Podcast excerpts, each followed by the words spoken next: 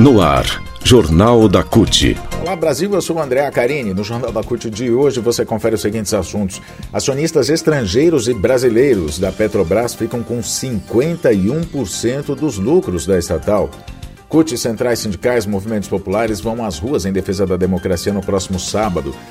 E ainda, demissão por WhatsApp não é processo humanizado, mas não é proibido por lei. Você confere a partir de agora aqui no Jornal da CUT.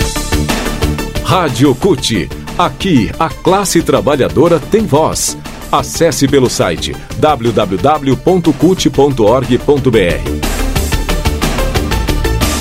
O Jornal da CUT começa falando sobre um assunto que viralizou nas redes sociais na semana passada, o constrangimento vivenciado pelo médico ortopedista Victor Hugo Reckert, do Rio Grande do Sul, depois de ter sido demitido via WhatsApp. O caso ganhou repercussão na mídia depois de uma postagem feita por ele no Twitter, denunciando a situação. O caso do gaúcho não é o único. Essa maneira de tratamento vem desde antes da pandemia, mas nesse período, na pandemia, passou a ser uma prática recorrente de várias empresas. Prova disso foi a enxurrada de comentários nas redes sociais do Victor, relatando casos como o dele. Tem, inclusive, hoje na Justiça mais de 103 mil ações correndo em tramitação com esse tema de trabalhadores que reclamam direitos. Só que nunca houve nenhuma vedação legal para isso. Portanto, em processos trabalhistas, é difícil a Justiça reconhecer danos morais. E isso quem diz é o especialista em Direito do Trabalho, Fernando Hirsch, o advogado Fernando Hirsch, que é sócio da LBS Advogados, que presta assessoria jurídica para a CUT. Ele diz que a grande maioria das decisões judiciais tem, inclusive, reconhecido a legalidade da prática, considerando que o WhatsApp é uma ferramenta de comunicação válida, mesmo antes da pandemia. Ao contrário dessa mecanização, deveriam ser seguidos minimamente os preceitos de dignidade e diálogo social defendidos pela Organização Internacional do Trabalho, a OIT, na promoção do trabalho. Esse é o posicionamento oficial da CUT em relação à demissão via WhatsApp. E quem faz essa afirmação é o secretário de Relações do Trabalho da Central, o Ariel Oraldo do Nascimento. Ele diz que todo processo demissionário deveria ser humanizado e respeitoso. Antes de tudo, deveria ser precedido da abertura de canais de diálogo ou de negociação com participação dos trabalhadores, tendo o sindicato papel fundamental nessa articulação junto à empresa. Então, a demissão via WhatsApp pode acontecer, ela não é uma coisa bacana, digamos, não é uma coisa humanizada, mas para efeitos jurídicos, para efeitos da lei, a lei não prevê nenhuma proibição em relação à demissão via WhatsApp. Ou por telefone também, como também é costumeiro acontecer, né? A pessoa, o chefe ligar para o funcionário e dizer amanhã não vem mais que você não trabalha mais com a gente, você foi desligado, você foi demitido. Enfim, é uma situação constrangedora, mas a lei não tem nenhuma regulamentação em relação a isso. Mobilização. A CUT e as centrais sindicais, além de movimentos populares e partidos políticos, definiram o dia 11 de agosto, próximo sábado, como um dia de mobilização nacional contra os constantes ataques à ordem democrática no Brasil, além de reforçar a defesa do processo eleitoral brasileiro, modelo que é respeitado em todo o mundo. Os locais e horários das manifestações vão ser divulgados ao longo dessa semana, mas vão acontecer no Brasil inteiro.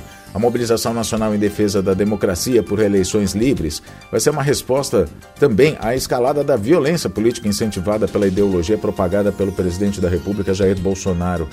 No dia 2 de agosto, portanto, nesta terça-feira, às 10 horas da manhã, um outro ato vai ser realizado. As centrais sindicais vão participar do ato organizado pela Coalizão em Defesa do Sistema Eleitoral, da qual fazem parte e reúne, essa coalizão reúne mais de 200 entidades. Vão fazer esse ato em defesa de eleições livres e contra a violência política. Vai ser no Senado, no anexo 2, portanto, às 10 horas da manhã dessa terça-feira, inclusive com transmissão pelas redes sociais da CUT.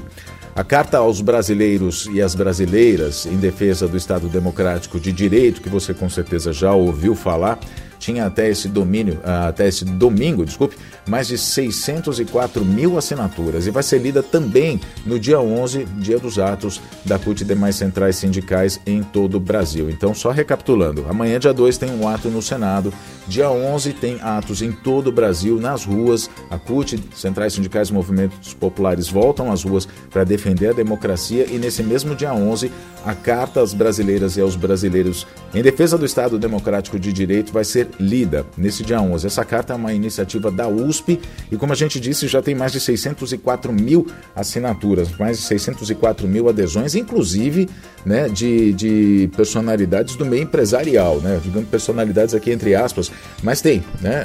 Por exemplo, banqueiros já assinaram, enfim, empresários, além de artistas, juristas e milhares de brasileiros que querem defender a democracia, querem defender o sistema eleitoral brasileiro confiável. Para você assinar, enfim, para qualquer um assinar, o portal é estadodedireitosempre.com.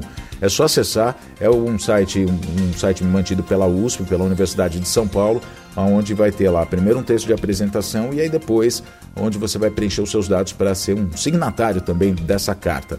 Um outro manifesto, já que a gente está falando sobre manifestos de empresários, um outro manifesto é capitaneado pela Federação das Indústrias do Estado de São Paulo, a Fiesp, tem apoio da Fecomércio também, Federação do Comércio do Estado de São Paulo, e assim como da USP, tem também apoio de banqueiros brasileiros. A CUT também vai apoiar esse manifesto. E a gente explica. O presidente nacional da CUT, Sérgio Nobre, afirmou que, nesse momento, e diante dos ataques com viés golpista do presidente Jair Bolsonaro ao sistema eleitoral, as instituições democráticas e a democracia, não há nada mais importante do que defender a democracia, obviamente, e as eleições livres. Então ele disse o seguinte: a CUT vai apoiar todas as iniciativas, manifestos e ações feitas em defesa da democracia, do sistema eleitoral, das urnas eletrônicas, independentemente de onde se originaram. Segundo Sérgio Nobre, presidente da CUT, a democracia é um valor fundamental e somente na democracia o povo e a classe trabalhadora conseguem preservar e avançar nos direitos, nos acordos coletivos, na luta por empregos. Na nossa democracia, ele diz ainda, a nossa democracia, ele diz ainda, está sendo atacada 24 horas por dia pelo presidente da República e os aliados.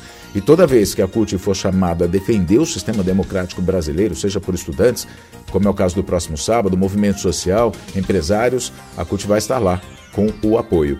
Segundo Sérgio Nobre ainda, não é inédita essa adesão da CUT a um manifesto que tem origem no empresariado como documento, como o documento em defesa da democracia e da justiça, que tem empresários como organizadores e signatários. Isso também aconteceu na campanha das diretas já, lá nos anos 1980, quando diversos movimentos e entidades da sociedade se uniram para lutar pelas eleições diretas em plena ditadura militar.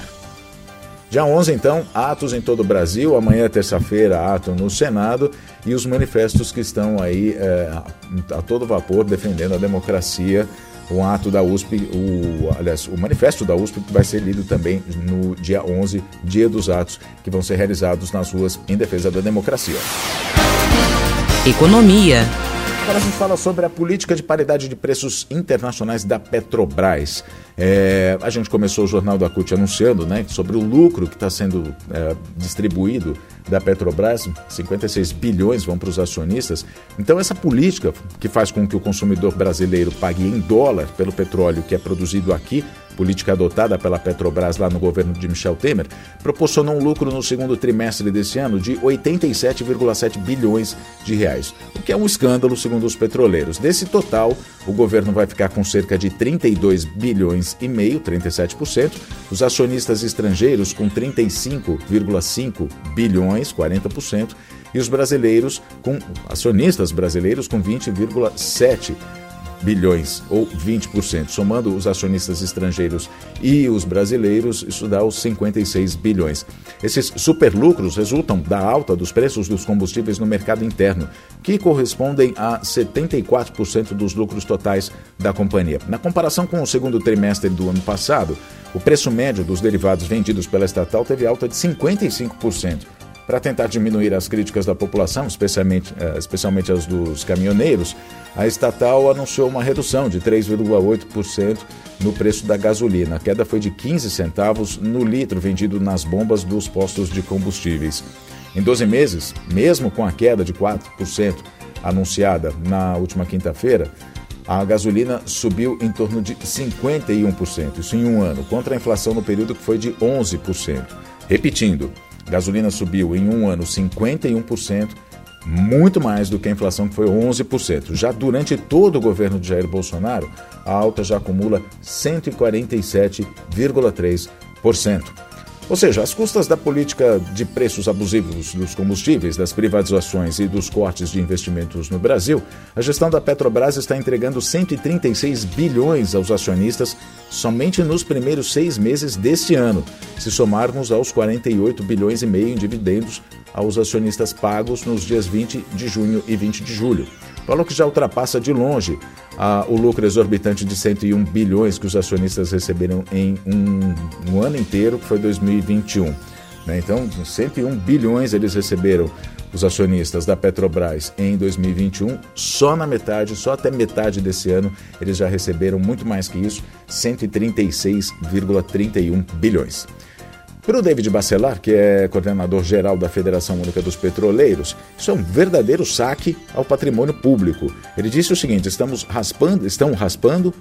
raspando os cofres da Petrobras ao apagar das luzes desta gestão entreguista, algo sem precedentes na história da empresa. Resumo da conversa, então, resumo da notícia, não é? 56 bilhões de lucros.